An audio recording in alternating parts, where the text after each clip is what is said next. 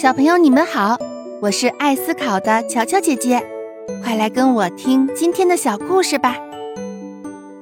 皮皮和小鸟的故事。皮皮和小伙伴们在草地上踢足球，突然听到呜呜的哭泣声。咦，是谁在哭呢？皮皮很好奇，循着声音传来的方向走过去。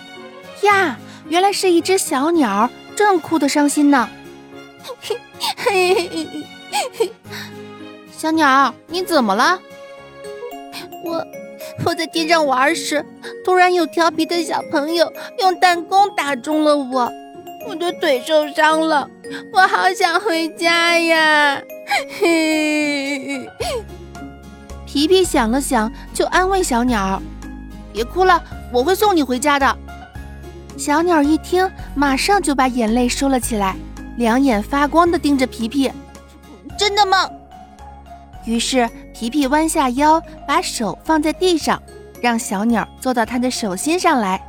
皮皮又说：“不过我先把你带回我们家吧，等你把你的伤养好了，我再送你回家。”小鸟听了，感动极了。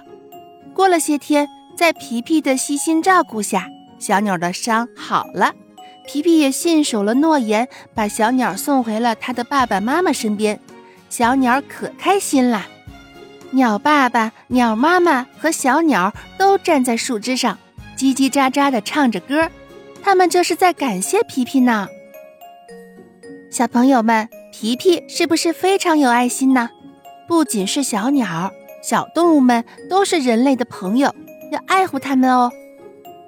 好啦，今天的小故事就到这儿了，我们下集见。